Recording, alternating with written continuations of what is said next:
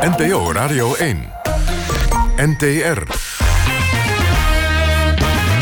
Kwesties met Marianne van den Anker en Rob Oudkerk. Vrienden van de radio, een hartelijk goedenavond en welkom bij weer een nieuwe aflevering van Kwesties. Het live debatprogramma hier op NPO Radio 1. En wij zijn van de NTR.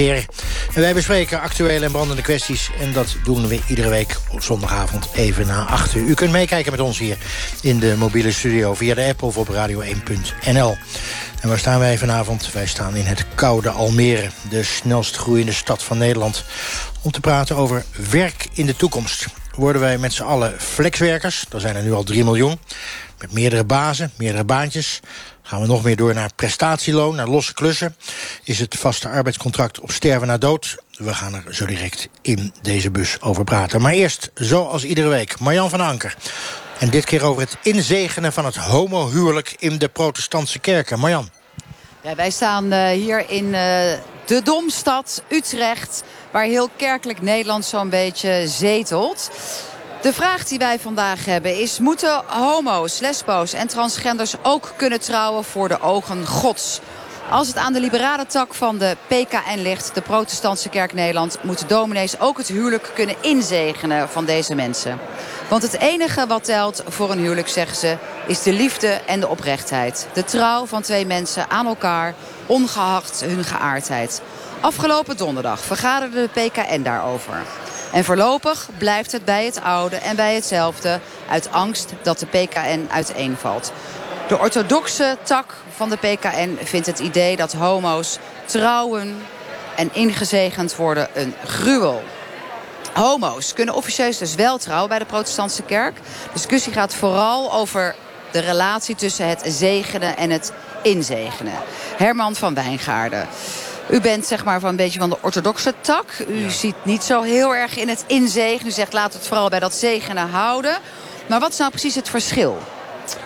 Ja, eh, volgens mij is, eh, bestaat dat verschil inmiddels nauwelijks meer tussen zegenen en inzegenen. De, de kwestie die aan de orde was, is uh, moet het verschil tussen het huwelijk man-vrouw en het huwelijk of de levensverbindenissen man-man-vrouw-vrouw... moet dat in de kerkorde blijven staan.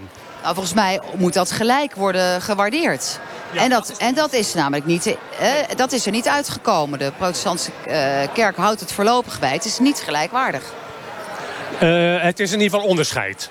Ja, dus er zit inderdaad, uh, de kerkorde handhaaft het onderscheid tussen uh, het man-vrouw huwelijk en het homohuwelijk. Nu bent u opgelucht daarover dat de afgelopen donderdag uit die vergadering naar voren is gekomen. Dat het bij zegenen blijft en het inzegenen niet op instemming kan rekenen. Um, waarom bent u daar zo opgelucht over? Um, nou, dat heeft wel uh, in eerste plaats te maken met mijn visie uh, op het uh, huwelijk. Dat ik geloof dat het huwelijk in eerste plaats man-vrouw is. Maar heel praktisch is het ook omdat als de kerkorde aangepast zou worden... dan moet er in de kerk, zoals het heet, geconsidereerd worden. En dat betekent dat er op het grondvlak weer uitgebreide discussies moeten gevoerd gaan worden over dit onderwerp. Dat betekent ook weer dat we dus teruggaan naar 2004... toen er een scheuring in de PKN is gekomen, onder andere op dit punt. Mijn deel van de kerk heeft toen 60.000 leden verloren... Uh, omdat ze er totaal niet mee konden instemmen... dat de PKN überhaupt mogelijk zou uh, laten dat het homohuwelijk uh, mogelijk zou zijn. We zitten hier ook... ik accepteer... Ik zit in het deel van de kerk dat gebleven is. Dus ik zal nooit zeggen het is een gruwel. dus ik accepteer en aanvaard... Uh, Klaas als uh, mijn broeder of zo. Maar we hebben op dit uh, punt een verschil van mening. Maar ik blijf in de kerk. En wij zitten hier onder het orgel. We zitten hier onder het orgel van een prachtige kerk... die nu dienst doet als biercafé. Jij zei net al, Klaas zit tegenover mij als broeder. Klaas is net als jij Herman Dominee, Klaas Douwers. We gaan zo direct met hem in gesprek. We zijn eerder de straat opgegaan met de vraag... moet het nou mogelijk zijn in de kerk dat homohuwelijken gelijkgesteld worden aan heterohuwelijken. Luistert u even mee. Ze moeten natuurlijk niks, maar het is misschien wel uh, verstandig. Het zou modern zijn. Want ze hebben volgens mij zelf ook veel homo-leden, homoseksuele leden. ook in wat hogere functies. Dus het is een beetje krom. Ze lopen in dat opzicht nog wel achter, denk ik. Nou, ik vind sowieso dat het gelijk moet zijn. ik weet niet of je de kerk moet verplichten om dat te doen. Ehm, het zou heel fijn zijn als ze dat wel doen. Maar ik, ik weet niet, dat kun je denk ik niet verplichten. Um, ja, waarom niet? Ik bedoel, het is toch al een achterhaald concept, die kerk. Dus uh, laat ze dat nou maar gelijk schakelen. Lijkt me een heel goed plan. Ja, tuurlijk niet. De, de, de, de, de kerk moet eh, doen waar ze in gelooft. En als de, het, het geloof van die kerk uh, het hetero, iets anders zegt over een homohuwelijk... dan moet de kerk dat verkondigen. Die moet niet de maatschappij volgen, maar de eigen leer. Klaas Douwes, jij bent uh, van de vrijzinnige tak van de PKN. Jij bent dominee in de Regentessenkerk in Apeldoorn. Zelf homo, niet getrouwd, liet jij net weten.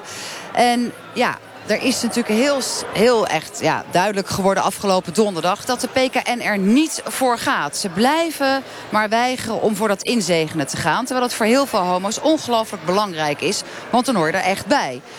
Er wordt gesteld dat de PKN uit elkaar zou vallen. Waar is men nou zo bang voor bij die PKN waar jij zelf ook toe behoort, Klaas Douwes? Um, ik heb het idee dat men vooral bang was dat als het op de spits wordt gedreven... dat de verschillende partijen uit elkaar worden, uh, worden getrokken. En dat uiteindelijk er mogelijk weer een, uh, een scheiding binnen de kerk zou kunnen komen. En dat wil men kosten wat kost voorkomen. Omdat de kerk toch al terugloopt en leegloopt? Um, nee, het is vooral denk ik omdat de diversiteit binnen de protestantse kerk, die is heel groot. En juist daardoor is het ook toch moeilijk om elkaar vast te houden. En dit is juist een van de onderwerpen die de meeste verdeeldheid oproept, denk ik, binnen de kerk. En juist daarom wilden ze dit, liever ja, dit onderwerp uit de weg gaan. Zodat in ieder geval die eenheid overeind blijft. Klopt dat, uh, Erma van Wijngaarden? Is dit de angst die heerst binnen de PKN? Ja, ik denk dat dat klopt. En daar was, dat was dus ook mijn angst. Als we hier weer opnieuw discussie over gaan voeren... dan komt er een herhaling van tien jaar geleden. Wat ons toen 60.000 leden heeft uh, uh, gekost. En ook, ik ben zelf ook homo. Ik kom op voor de homo's in mijn deel van de kerk. En ik ben bang dat als we er weer opnieuw over gaan discussiëren... dat uh, de deuren voor homo's die in het behoudende deel van de kerk nu beetje open beginnen te gaan... dat die weer dichtgeslagen worden. Maar het is inmiddels na 2004 echt ettelijke jaren later, Klaas. En wij lezen en horen als we spreken met homo's die lid zijn van de protestantse kerk... toch echt ook heel veel leed dat zij wel gezegend worden als ze trouwen. Het mag allemaal wel, hè, maar het is een soort uh, likeje bij Facebook... Maar je wil ingezegend worden. Je wil er echt bij horen. Wat, wat, Kun je iets meer vertellen over dat leed wat mensen nu ervaren? Omdat de PKN maar blijft beweren dat hetero-huwelijken anders zijn dan homohuwelijken. Ja, het kwalijk is denk ik ook van het, is toch een, een kwetsbare groep. Juist ook binnen het geloof, de, de homoseksuelen. En door uiteindelijk niet de moeite te nemen om de relaties gelijk te stellen met de relaties tussen man en vrouw krijg je naar mijn idee alsnog een scheiding... omdat je nu alsnog leegloop krijgt. Alleen, ja, helaas met veel stilte gaat het vaak gepaard. Want die leegloop, die, die is er toch. Je zou ook nog anders kunnen denken, Herman. Want jij bent zelf ook uh, betrokken bij de stichting Hart voor Homo's. Omdat van je, homo's. Hart van Homo's binnen de PKN. Um, je zou ook kunnen denken, als we dit nou toestaan... dan halen we misschien weer heel veel mensen de kerk juist in. Namelijk alle homo's, uh, lesbo's en transgender mensen. Heb je mensen erbij? Nou, ik geloof niet dat dit een punt wordt waarop we mensen binnen gaan halen. Ik vind uh, de kern van het evangelie heeft te maken met Jezus. En uh, dat is de kern en we, daarop moeten we mensen binnenhalen. Dan hoorden we mensen op straat ook zeggen... Joh, de kerk is een uh, achterhaald iets. Het zou modern zijn. Uh, zorg nou eens voor dat je meegaat met de maatschappelijke discussie. Maar er zijn natuurlijk ook iemand... Ja, de, de maatschappelijke discours... die moeten vooral juist niet binnen het geloof gaan bepalen wat men vindt. En welke kant sta jij, Herman van Wijngaarden? Nou, ik wil... Uh, wel, die, die laatste opmerking van die meneer, uh, daar kan ik me wel in voelen. Al moet ik zeggen, ik wil wel degelijk luisteren naar wat de maatschappij, wat er in de maatschappij leeft. En ik moet ook toegeven dat het feit dat ik hier nu als homo namens de behoudende kerk uh, kan spreken... heb ik aan de homobeweging te danken. Uh, Tegelijkertijd wil ik niet zo ver gaan als de homolobby gaat. Maar ik moet zo eerlijk zijn, de homolobby heeft er wel voor gezorgd... dat er ook ruimte is voor mensen uh, als ik. Maar uiteindelijk vind ik moet de kerk wel zijn eigen weg gaan.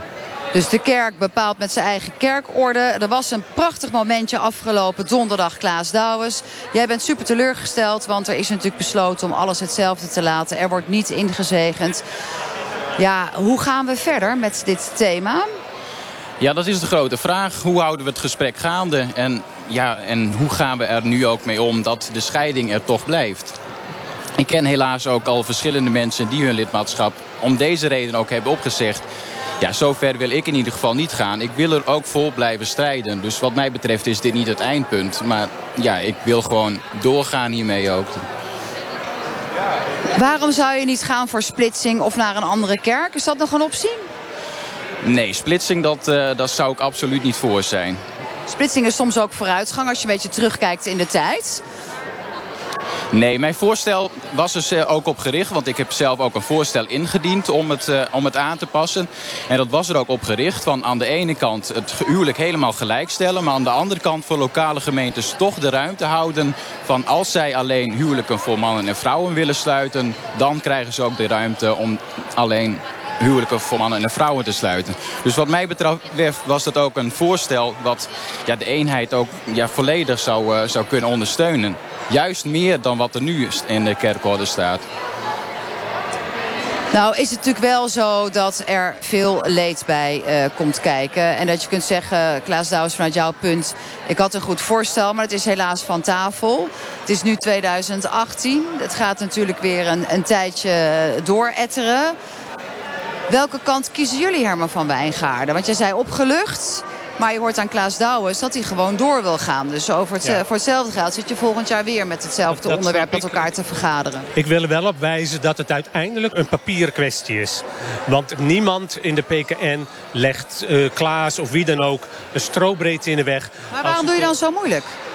Uh, nou ja, wat ik net zei. Omdat als de kerkorde aangepast moet worden... moet er een nieuwe discussie gevoerd gaan worden. En dat, ik ben bang dat dat nadelig is... voor de, behouden, de homo's in de behoudende deel van de kerk.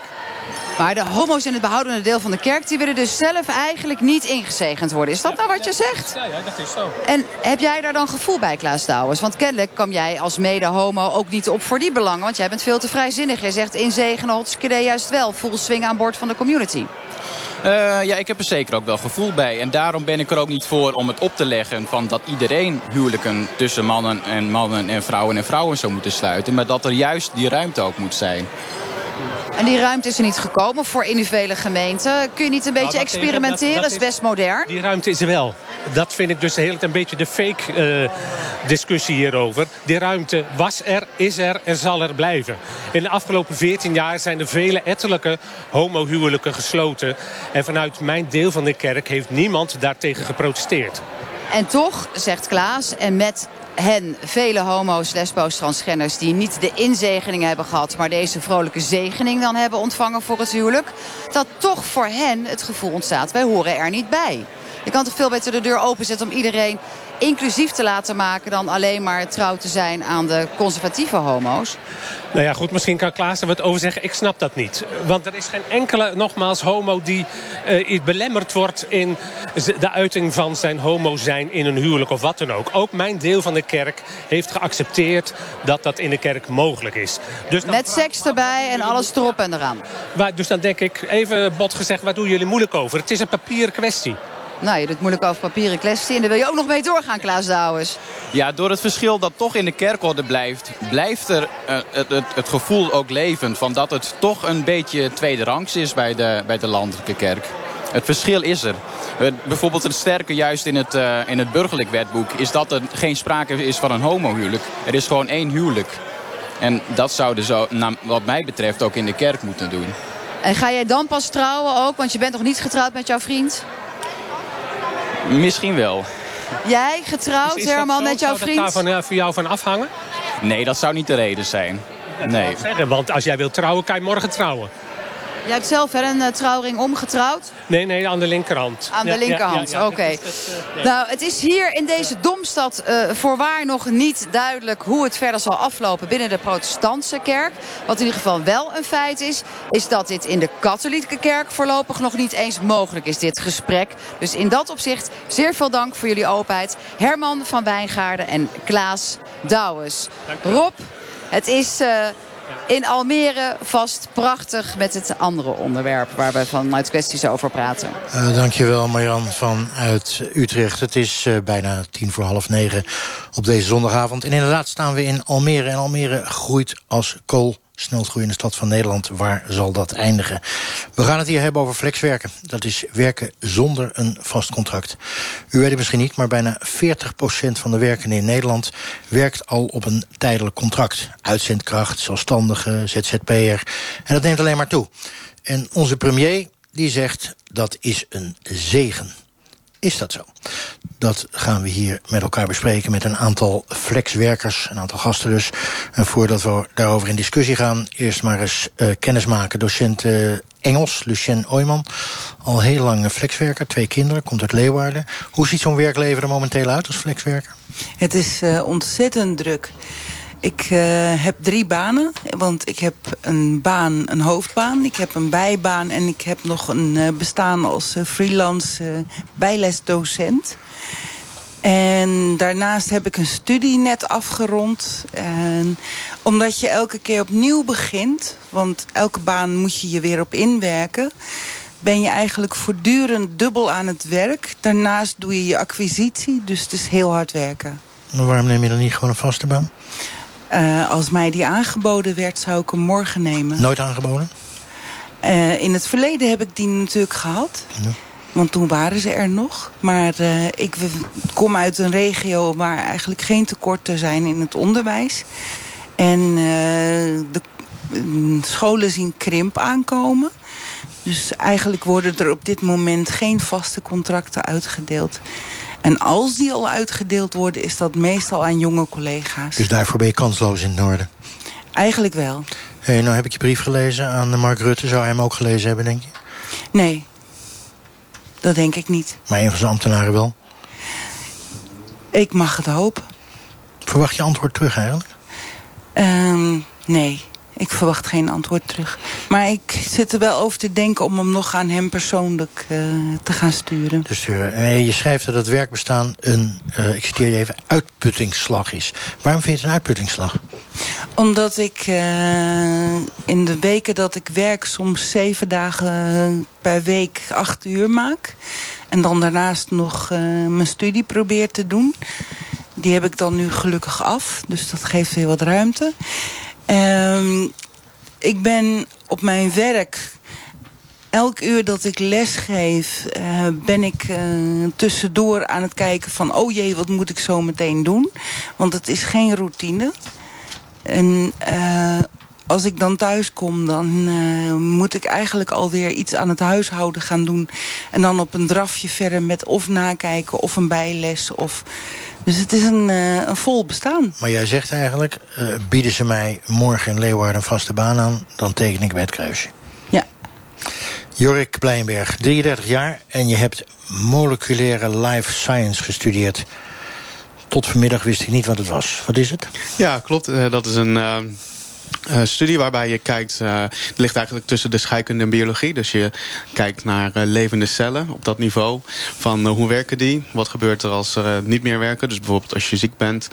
En als je dat probeert, als je dat hebt begrepen, om dat, ja, dan probeer je iets aan te doen. Dus medicijnontwikkeling of zo. Okay. Werk je op je vakgebied? Nee. Geen droogbrood in te verdienen? er is wel droogbrood in te verdienen, zeker. Um, maar daarvoor heb ik niet gekozen. Want? Um, ja, diverse omstandigheden. Ik heb mijn studie niet eenmaal afgemaakt. Um, toen ook verhuisd. En toen, um, tijdens, toen ik mijn studie niet aan het afronden was... ben ik begonnen als maaltijdbezorger in, uh, in Amsterdam. Dat is wel even een totaal andere richting. Ja, klopt. Ja. En wat is er zo lollig aan maaltijdbezorgen? nou, ik kan wel ervan genieten. Het is uh, uh, in de binnenstad van Amsterdam... Uh, maaltijd rondbrengen. Uh, zeker uh, in het begin deed ik dat op mijn fiets. Ja, en nu op zo'n scootertje? Of nu zeker op een scooter inderdaad. Want uiteindelijk, maar daar komen we straks wel over te spreken misschien nog. het is wel een zwaar beroep. Zwaar beroep. Um, maar goed, als je door de hele binnenstad van, ja, de binnenstad van Amsterdam... UNESCO Werelderfgoed is mijn werkgebied. Ja, dat is natuurlijk super mooi. Hey, luister, wat, is dat jouw ideale werkleven, maaltijd bezorgen? Nee, niet meer. Nee. Ik heb, uh, ben, heb net een contract getekend uh, voor een andere werkgever. Uh, maar dat is ook een tijdelijk contract, ja. En als jij nu hetzelfde aanbod als Lucienne zou krijgen... wat ze ook niet krijgt hoor, van vast contract morgenochtend... zet je dan je handtekening bij het kruisje? Uh, ja, denk het wel, ja. Uh, Mohammed Oeysal, jij bent ook docent... maar niet in het Hoge Noorden, maar in de Randstad. Waar in de Randstad? Klopt. Waar? Amsterdam. Amsterdam. Hoeveel banen heb jij? Uh, op dit moment uh, in principe drie. Uh, drie dagen in het onderwijs en loondienst. Twee dagen als ZZP'er. En daarna doe ik één tot twee dagen in de week eigen ondernemen op, op het gebied van sport. Boksen en kickboksen. Hey, dat, dat is eigenlijk een luxe probleem heb je, hè? Want je hebt en een vaste baan en een flexbaan. Klopt. Ik, ik ben gezegend op dat gebied. En waarom is die combinatie zo leuk of goed? Nou, die combinatie is vooral leuk omdat twee dagen voor jezelf werken, zelf ondernemen, is gewoon leuk. Je, je leert jezelf beter kennen. Je hebt wel eens stress. Uh, gaat het me lukken of niet? Wat moet ik allemaal gaan doen? Voorbereiding. Hoe onderneem je überhaupt? Waar moet je rekening mee houden? Belasting, BTW, noem maar op. En wat heb je verder aan jezelf leren kennen? Je zegt je leert jezelf beter kennen. Wat dan? Dat ik best wel een, een ontspannen persoon ben. In het begin stress ik wel eens van eigen ondernemen, KVK aanvragen. Jeetje, je hele scenario voor je echt zo uh, Hollywood scène wat je allemaal moet ondernemen. Nee, je gaat gewoon de KVK en je, onder, je vraagt van ook ja. hey, maar als je nou zo ontspannen wordt van die twee baan, oh, sorry, van die twee dagen dat je niet in vaste dienst bent, waarom mhm. ga je het dan niet vijf dagen doen? Sorry, ik, Waarom ga je het dan niet vijf dagen doen? Hè? Waarom blijf je dan drie dagen ook nog in de uh, Omdat ik altijd vier dagen heb gewerkt. Ik heb sinds mijn 21ste, 22ste dat ik in onderwijs werk... heb ik altijd vier dagen gewerkt. Ik heb ooit met oudere opa's gesproken... en altijd gevraagd van, weet je, waar heb je nou het meeste spijt van? En ik kreeg altijd wat te horen, joh... Geniet van je leven. Je kan, wel, je kan wel een slaaf van je eigen geld worden, maar daar bereik je niks mee. Ik heb toen ook besloten vier dagen werken. En nu komt dit toevallig mijn pad. En dat is het dan. Maar vind je het ook wel veilig om drie dagen in loondienst te zijn? Dat is lekker vast, daar hoef je je geen zorgen te maken. Ik momenteel wel. Ik, ik heb een huurhuis. Ik heb geen koophuis. Ik heb een uh, goedkope huur. Ik ben een enorme scheefwoner, om het zo te zeggen. Dus ik, uh, Niet hard vertellen op de radio. Oh, sorry, ik, uh, ik betaal heel veel huur. Gigahuur. Belachelijk. Nee, maar ik, ik, ik heb op dat gebied wel een luxe positie. Oké. Okay. Um, binnen is komen lopen, zou je kunnen zeggen. Jonathan uh, Bar, jij wist volgens mij een uur geleden nog niet... dat jij in deze uitzending zou zitten. Nee, helemaal niet. Nee, nee. nee ik kwam eigenlijk hier een beetje langslopen.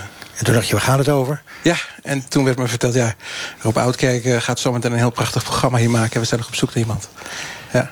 Dat klopt ook wel, maar het was ook wel heel toevallig... dat jij nou precies ook weer ZZP'er bent hier. Ja. En wat doe je um, ik, ben, ik ben sprekerstrainer. Ik leer mensen hoe ze moeten spreken voor publiek. En uh, daarnaast ben ik speechschrijver. Dus ik schrijf speeches voor ja, politici. Ja. Voor politici, noem er eens een paar. Uh, nee, dat, dat hou ik voor mezelf. Wacht uit, hè? Ja, ja, ja precies. Ja, dat, en, en dat is, een, is gewoon een leuke baan waar je gelukkig in bent. Ja, zeker. Ja, 100 procent. Uh, wat, ik, wat, voor, wat vooral leuk is, is dat je kan natuurlijk je eigen tijd indelen. Uh, ik heb wel ook voor bijvoorbeeld de payroll-organisatie dan gewerkt. En je werkt dan bijvoorbeeld in een callcenter of iets dergelijks. En dan krijg je met, heel snel met payrolling natuurlijk te maken. Ja, wat je dan ziet is, wat ik heel negatief daaraan vind. Er is iets positiefs, want je hebt flexibiliteit voor jezelf. Maar die flexibiliteit zit ook aan de kant van de werkgever. Dus op het moment dat, er, dat ze je eruit willen knikkeren, om het zo maar te zeggen... ja, dan doen ze dat met plezier. En toch, ik heb het ook aan andere gasten gevraagd als jij morgenochtend een vast contract aangeboden krijgt... als speechschrijver van Rutte? Nou, moet ik hem wel goed, onder, moet hem wel goed uit onderhandelen, hoor. Moet je gaan wel praten. We gaan het er zo direct nog verder over hebben. Wij gingen zoals gebruikelijk, en dat doen we iedere week, de straat op. Zo'n 40% van werkend Nederland is flexwerker, ik zei het al... of werkt als zelfstandige. Steeds minder vaste contracten. Is dat een goede ontwikkeling? Maandag dan, uh, ga ik meestal vakken vullen. Van 5 tot 1 schoonmaken van 2 tot 4. Dinsdag ook eigenlijk. En dan heb ik nog post erbij. Dat doe ik dan tussen proppen. Uh, woensdag uh, vakken vullen en schoonmaken. En ja... Even tussendoor komen, want dit was ook een mooi fragment... maar uh, niet het fragment wat wij op straat hadden willen opnemen. Even, um, Rutte zei, het is een zegen, dat flexwerken. Ik vraag het maar even aan mijn gast Lucien. Je bent het niet met hem eens. Is het een vloek? Um, in zekere zin ja, omdat de faciliteiten voor flexwerkers gewoon niet in orde zijn. Want? Zoals jij ook al zegt, hè, als je via een uitzendbureau bijvoorbeeld werkt... dan weet je dat er gewoon heel veel geld bij dat uitzendbureau blijft hangen. En dat ik dus een hele dure kracht ben in feite... die ze ook inderdaad graag weer kwijt willen. Terwijl ik aan mijn kant daar niet heel veel aan overhoud. De, toch even ook aan de andere Jonathan, waarom zou u te vragen dat, uh, zeggen dat het een zegen is? Waar, waarom is het een zegen? Ja, kijk, als je bijvoorbeeld gaat kijken natuurlijk naar dat hele ontslagrecht... Dat, is, dat, is, natuurlijk ergens in, weet ik veel, 18, 1700, whatever, is dat natuurlijk ooit een keer ontwikkeld. Er moest natuurlijk een oplossing voor komen dat op het moment dat je van iemand af wil... ja, of dat je snel mensen wil aannemen, dat dat kan. Zeker in tijden van crisis die we natuurlijk nu achter de rug hebben. Maar er wordt gezegd het is een zegen. Ja, ik denk dat het juist een heleboel geld kost om juist aan het flexwerken mee Ja, wacht even, wij zeggen het niet voor niets. Voor wie is het dan een zegen? Um, voor de... Ik denk voor de mensen die heel graag heel snel personeel willen aannemen en heel snel ook weer uit dienst willen laten gaan. Dus een zegen voor de werkgevers? De werkgevers inderdaad. En helemaal niet voor die 3 miljoen mensen die... Nee, natuurlijk niet. Nee, zeker niet. Zeker niet op de manier hoe het wordt gebruikt. Het is natuurlijk bedoeld als een zegen voor de werkgever. Maar die gebruikt het maar heel erg goed. Dat is ook echt mensen gaan uitknijpen. Dat is zonde. Het fragment wat uh, net niet klaar stond, staat nu wel klaar. Ik zeg nog maar even, we gingen op straat vragen... Uh, vindt u dat nou een goede ontwikkeling? Dat het allemaal anders wordt? Geen loondienst meer, maar heel veel mensen... die vrij aan het werk zijn als flexwerker. Ik ben het ermee eens, maar ik vind het ook heel jammer. En omdat het toch een bepaald soort van zekerheid geeft. Ik zie bij jonge mensen die heel veel flexcontracten krijgen... dat het heel lastig is om nou ja, een huis te kunnen kopen... of uh, nou ja, ik merk ook wel bij mijn eigen kinderen dat dat wel wat onzekerheid oplevert. Dus jammer. Ik hoop niet dat het uh, niet meer terugkomt, maar het is wel waar dat het steeds minder vaak voorkomt. Het is wel dat steeds meer uh, flexbanen zijn. Maar ik denk toch dat mensen die echt goed in hun werk zijn... dat die wel een vast contract uh, aangeboden krijgen nog steeds. En dat het niet zo snel weggaat. Oneens, want ik heb zelf een vast contract. Dus ja, ik denk dat het uh, wel minder wordt, maar niet helemaal weggaat. Voor mensen die houden van zekerheid uh, niet. Maar er zijn mensen die die zekerheid niet hoeven. Bij bepaalde levensfases is het niet nodig, denk ik. Maar als je met hypotheek zit en, en minder makkelijk kan switchen van baan... dan, dan is zo'n contract erg, erg handig. Erg handig. We het zo direct. Het is twee over half negen. U luistert naar het programma Kwesties. Hebben over het verschil tussen jong en oud, over de toekomst. Sociale zekerheid, maar eerst gewoon, zoals altijd eigenlijk, over geld. Want je moet er gewoon geld verdienen om een beetje redelijk te kunnen leven. Uh, Lucien Ooyman, verdien je minder of meer nu als flexwerker? Minder.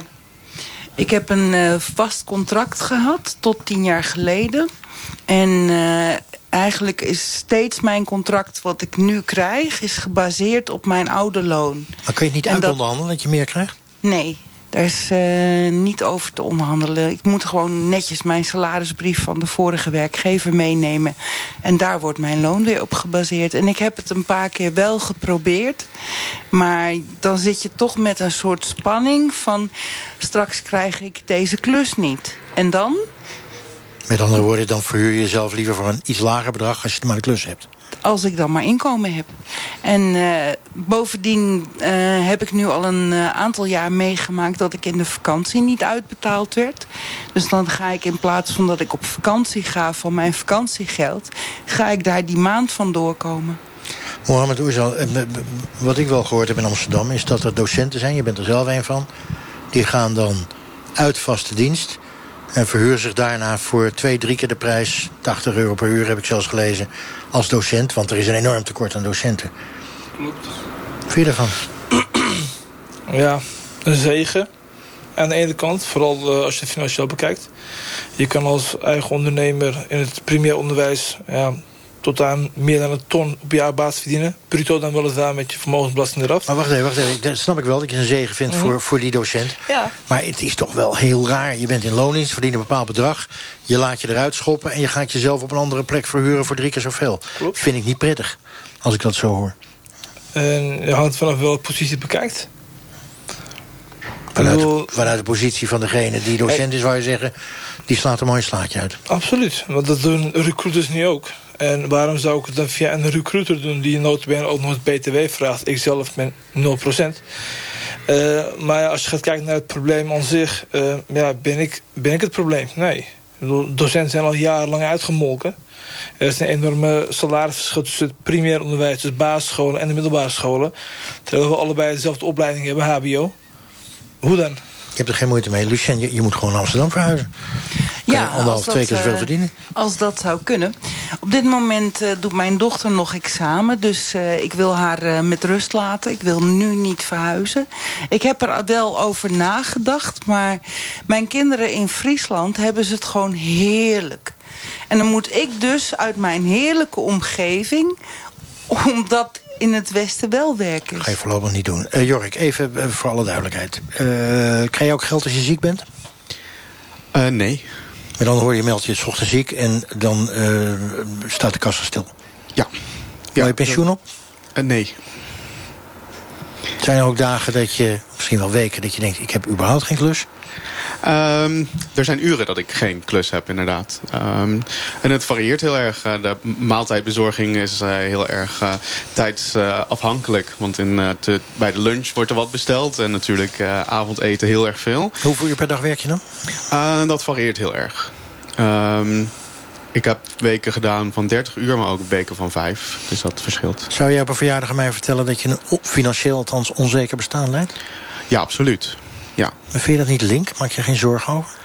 Um, ja, dat maakt... Uh, daar, nou, de, het, in, in het begin maakte ik me daar geen zorgen om omdat dat toen een uh, afweging was van oké, okay, waar heb ik behoefte aan, wat vind ik fijn en wat wil ik.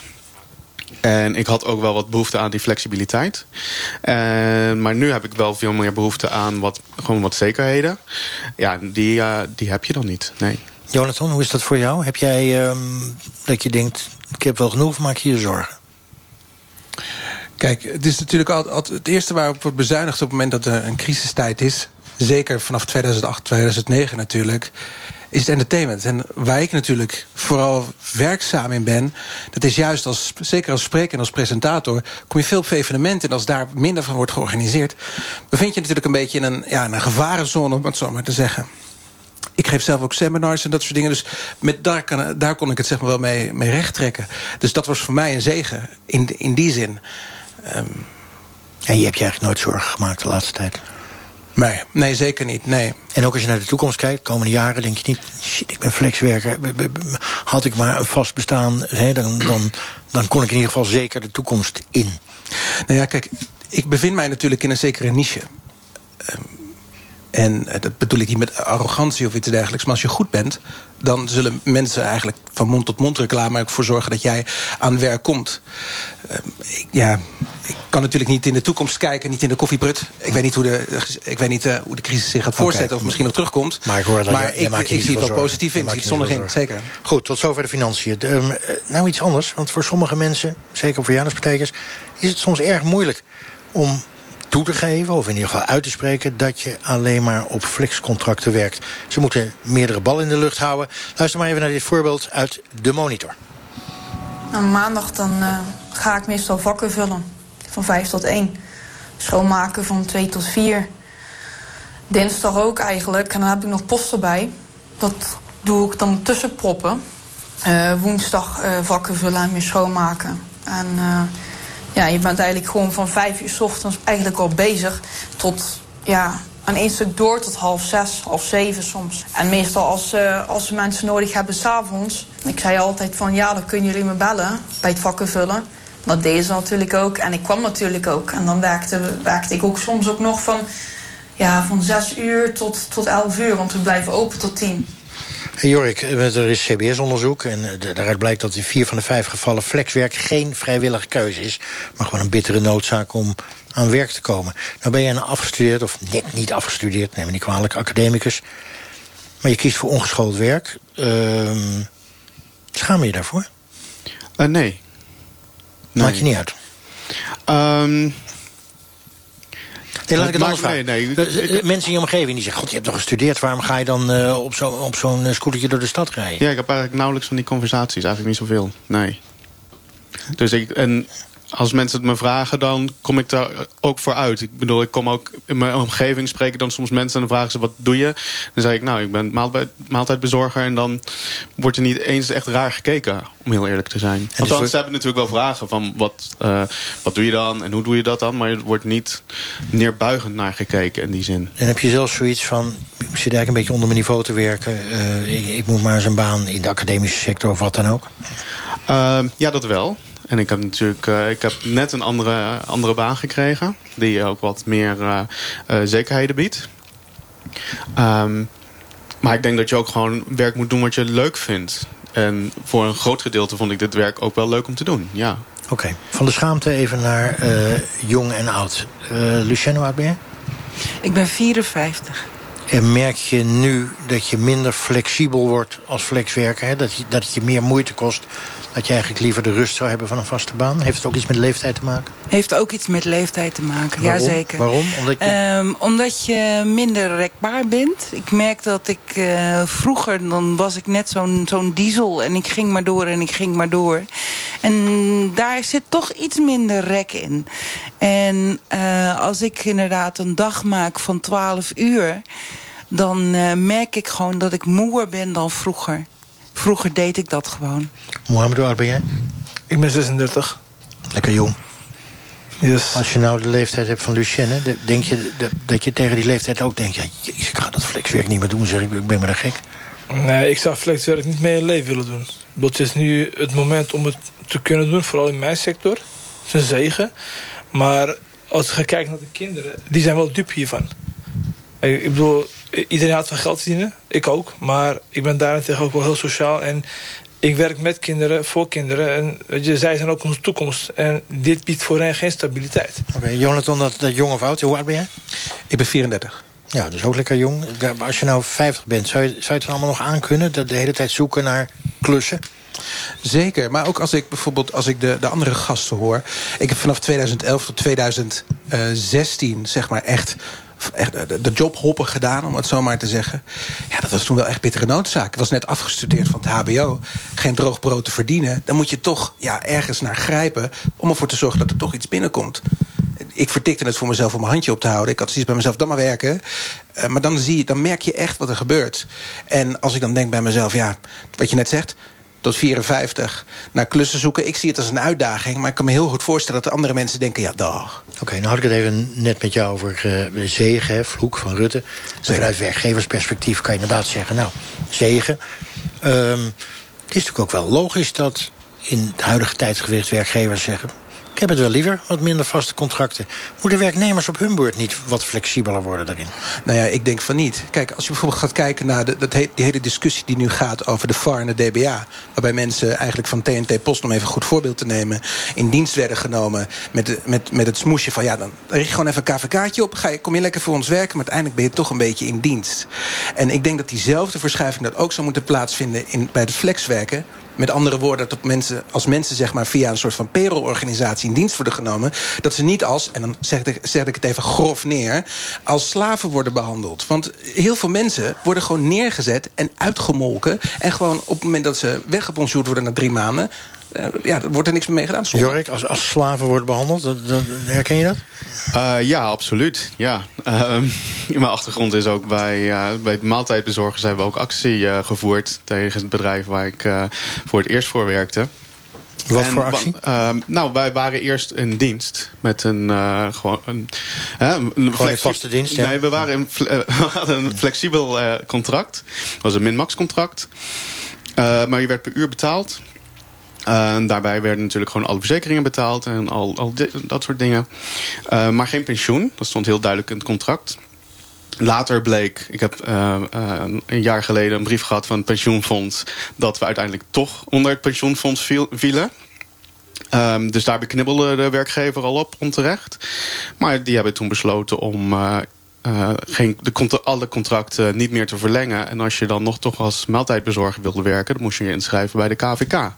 Nou, dat betekent dat alle flex, dan onder het mom van... De, al onze bezorgers wil heel flexibel worden. Maar uiteindelijk is het natuurlijk eh, heel flexibel voor het bedrijf. Want op het moment dat er geen bestellingen zijn... Nee, hoef je de maaltijd Begrijp ik, te betalen. Maar je, je koos er wel voor om dat werk gewoon te blijven doen. Je, je koos er voor om slaaf te blijven.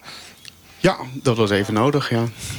Goed, andere hekelpunt. Het kabinet wil het uh, veel makkelijker maken om vaste werknemers met een vast contract te ontslaan. Tweede Kamerlid Dennis Wiersma van de VVD. Die zei daar eerder het volgende over in Buitenhof. En ik hoor Dennis Wiersma. Mijn vader heeft een snackbar. Hij heeft 30 jaar in loondienst gewerkt. heeft nu 10 jaar een snackbar. Dus voor hem is die nieuwe wet, werk en zekerheid, echt een puzzel. Hm. Hij wil echt wel mensen aannemen, ook in vaste dienst. Maar waar hij dan mee te maken krijgt, is ten eerste best ingewikkeld geworden ontslagrecht. Dat is een papiermode. Nou, dat moet je wel een beetje voor gestudeerd hebben om dat te snappen. Nou, dat schrikt af. Dat is één. Twee, loondoorbetaling bij ziekte. Betekent dat zijn werknemer ziek wordt en hij moet twee jaar doorbetalen. Dat is voor hem kan echt het faillissement van zijn onderneming betekenen. Hm. Dat is nogal wat. Maar zij maken natuurlijk ook gebruik van, uh, van jonge mensen die daar uh, een bijbaantje hebben. Maar wat je ziet dan. Nou, ik wil is dat hij, nou van, het punt is. Ja, hij, hij, hij, hij, zegt dus. Op een gegeven moment, uh, ik kan niet meer op vakantie. Uh, want ik heb er dus mee te maken, voordat ik op vakantie kan, moet iemand die zaak kunnen overnemen. Daar heb je wat ervaring voor nodig. Die ervaring wil hij graag in, in, dienst nemen.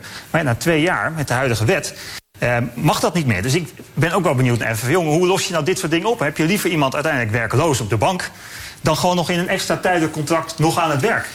Jonathan? Ja. Ja, wat moet ik hier nou over zeggen? Nou, zeg het. nou, als je... Ja, joh, hou op zeg. Kom op, snackbar en dan iemand in dienst. En dan, ja joh, zorg er in de eerste plaats voor dat je snackbar goed loopt... voordat je iemand in dienst neemt. Dit VVD-Kamerlid, dat... Dat? Dat. Dat? Dat? Nee joh, hij, hij lult. Het is, ja joh, voor de, de bovenste plank, hou op. Uh, dat, is gewoon, dat, is gewoon, dat is gewoon zeggen, joh, weet je wat we doen? We maken het gewoon veel makkelijker dat mensen worden ontslagen. Dan kunnen ze veel makkelijker weer in die molen van de payroll. Huppakee. Duidelijk standpunt. U luistert naar het programma Kwesties. Het is even na kwart voor negen. 40% van de werkenden in Nederland werkt op een tijdelijk contract... via uitzendbureau van ZZP'er. Rutte noemt het een positieve ontwikkeling, we hebben het er al over gehad. En ik sta in Almere met een aantal ervaringsdeskundige mensen die flexwerken. Laten we het hebben over de sociale zekerheid. Er waren in de afgelopen jaren critici die zeggen... zorg dat iedereen die flexwerk doet, of ZZP'ers... zich gewoon verplicht verzekert. Dat gaat niet gebeuren met dit kabinet. Tenminste, dat lijkt er zo op. Ben je eigenlijk verzekerd?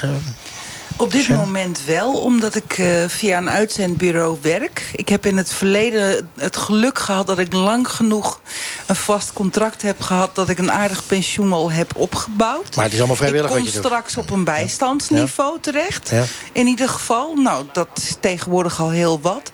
Want inderdaad, als je jong bent en je begint nu...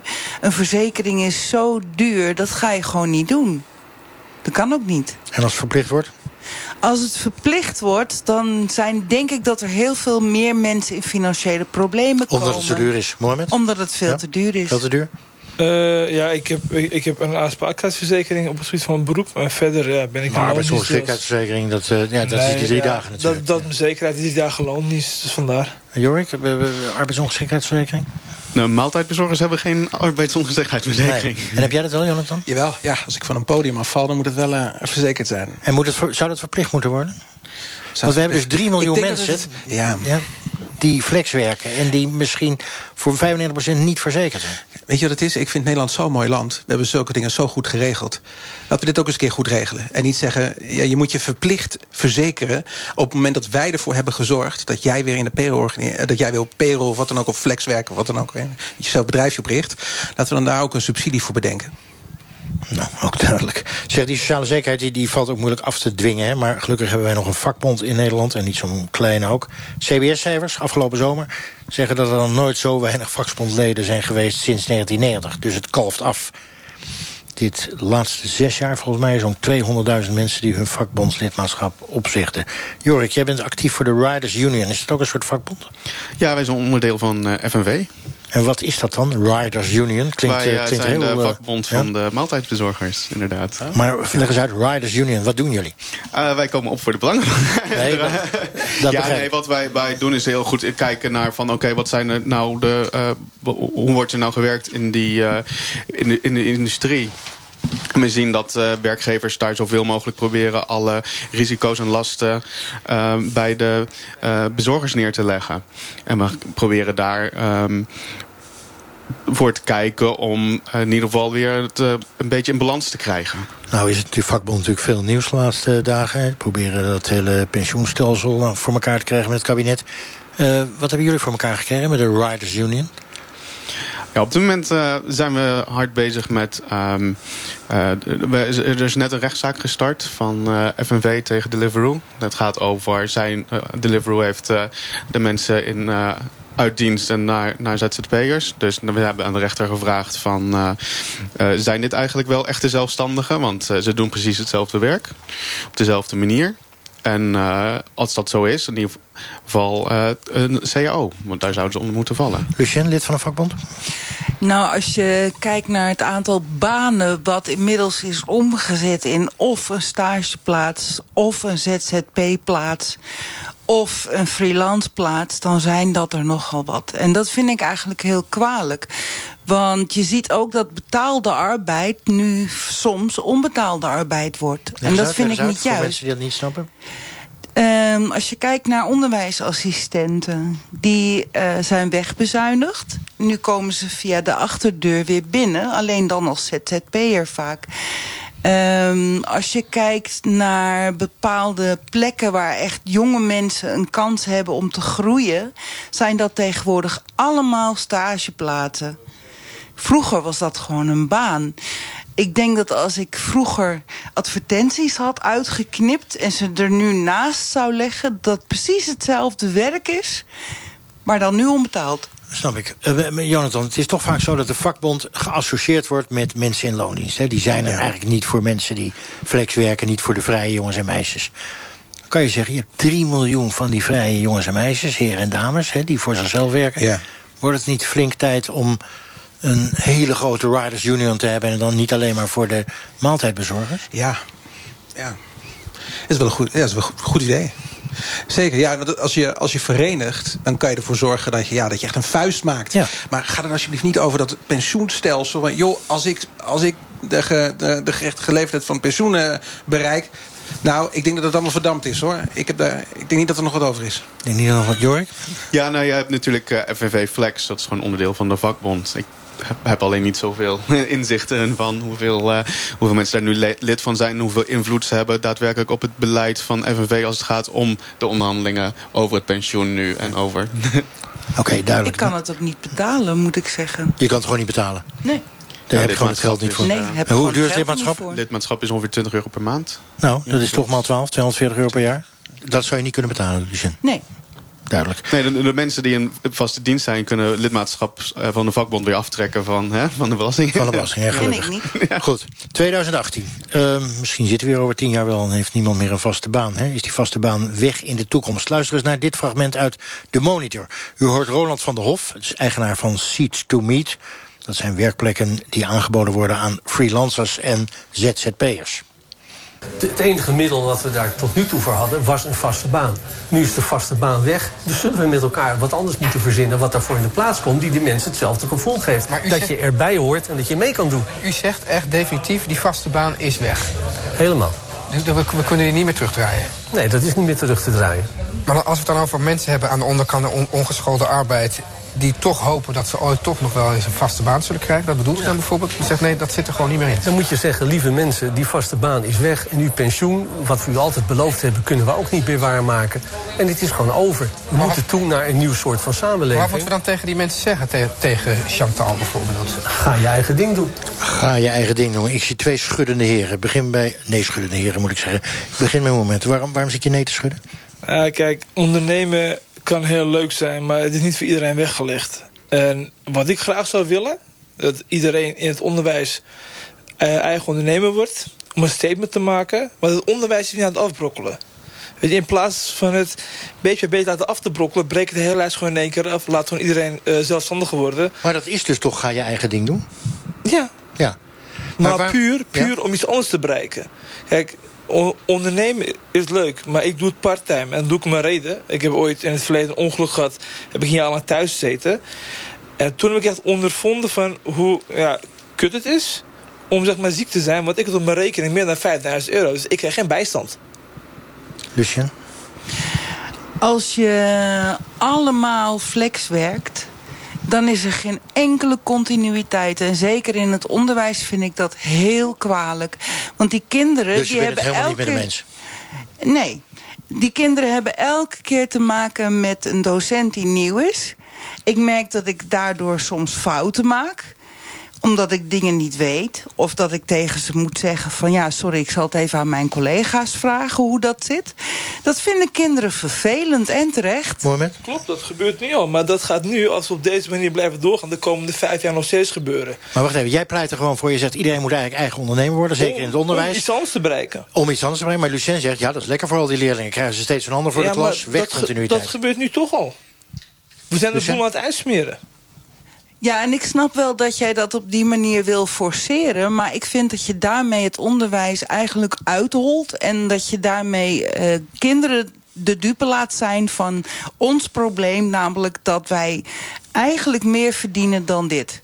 Maar Mohamed, jij zegt juist, we, we moeten het doen om iets anders te bereiken. Wat is dat anders dan? Dat andere? Dat we juist lonen gelijkheid trekken in het middelbare school en basisonderwijs. De lonen verhoogd worden. Het wordt nu continu uitgesmeerd. Oké, Breek het in één keer om een af. vuist te maken. Waar je Juist. Oké, niet meer als... Ik zou die vuist liever via zo'n vakbond maken. Oké, dat is een duidelijk verschil van mening bij jullie. Jonathan? Nou ja, ik wil als eerst zeggen, ik denk dat het verstandig is... om de kinderen van nu op te leiden voor het ondernemerschap van straks. Want op dit moment hè, hebben we nog steeds onderwijs uit 1871, bij wijze van spreken... waarbij kinderen helemaal geen ondernemerschap aangeleerd krijgen. En aan de andere kant vind ik dat op het moment dat je nu een vast contract hebt... ja joh, het titeltje is prachtig, maar het is nepzekerheid. Want je wordt er toch uitgeknikkerd. op. Nepzekerheid. Ik leg jullie nog even een hele mooie stelling voor... eh, die ook wel heel persoonlijk is. Mensen met flexibel werk kopen later een huis... beginnen later aan gelukkige relaties en een gezin. Kortom, je kan beter lekker in een vaste baan gaan zitten... want dan wordt het leven leuker. Ehm Mohamed. kan ik bijeenkomen. Want je bent natuurlijk, hè, je, wilt, je wilt je eigen onderneming goed op poot zetten. Je wilt bepaalde doelen halen, dus je gaat andere doelen uitstellen. En dat kan zijn in de vorm van relatie, het zijn kinderen, het zijn koop van een huis. Ja, logisch. Maar wat is nou belangrijker? Werk of relaties of kinderen? Wat is nou belangrijker? Het moet allemaal in balans blijven. En daar ben ik voor die vuist. En weet je, ik heb liever dat heel veel mensen liever in loondienst zijn. Ik, ik zelf ook. Alleen, eh, we worden nu voor de gek gehouden. Jorik? Er wordt uitgesmeerd. Jorik? Ik vind het een hele lastige stelling. Ik weet ook niet of dat, eh, of dat klopt.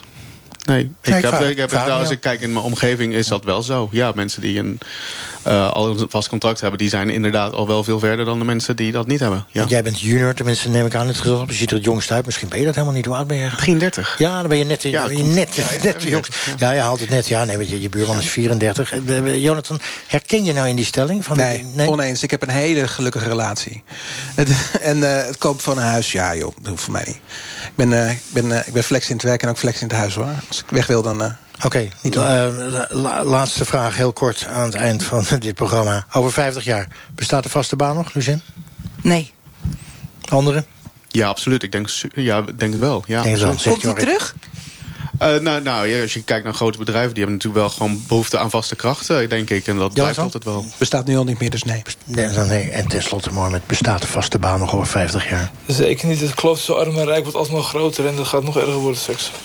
We gaan, jullie, we gaan jullie over 50 jaar hier weer uitnodigen... in deze rolstoelvriendelijke bus. Ja, dan moeten we dat trapje toch even afschaffen. Vinden we nog wel iets op. Tot zover deze uitzending van Kwesties vanuit Almere. Volgende week zondag zijn we er weer. Bekijk ook onze Facebookpagina. En als u nou nog een kwestie heeft die u met ons zou willen bespreken... mail ons kwesties.ntr.nl. Zo direct Radiodoc over kunst. Objectief verschil tussen peperdure kunst en waardeloze troep. Ik kan het vaak eigenlijk niet zien. Dat zometeen na het NOS-nieuws. Ik wens u allemaal een mooie zondagavond.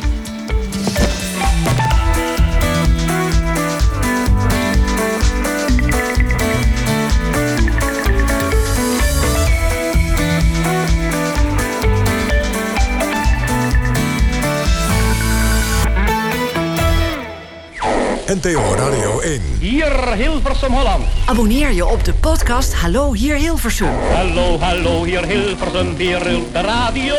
Krijg elke week een mooi verhaal over de rijke geschiedenis van 100 jaar radio. Door Vincent Bijlo en Ger Jochems.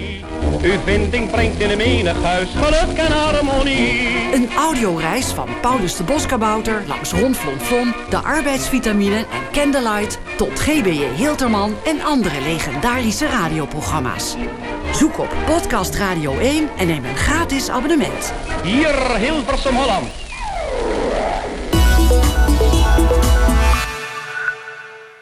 Als ondernemer zoek je altijd naar de beste deals. Maar doe je dat ook voor je zakelijke lening?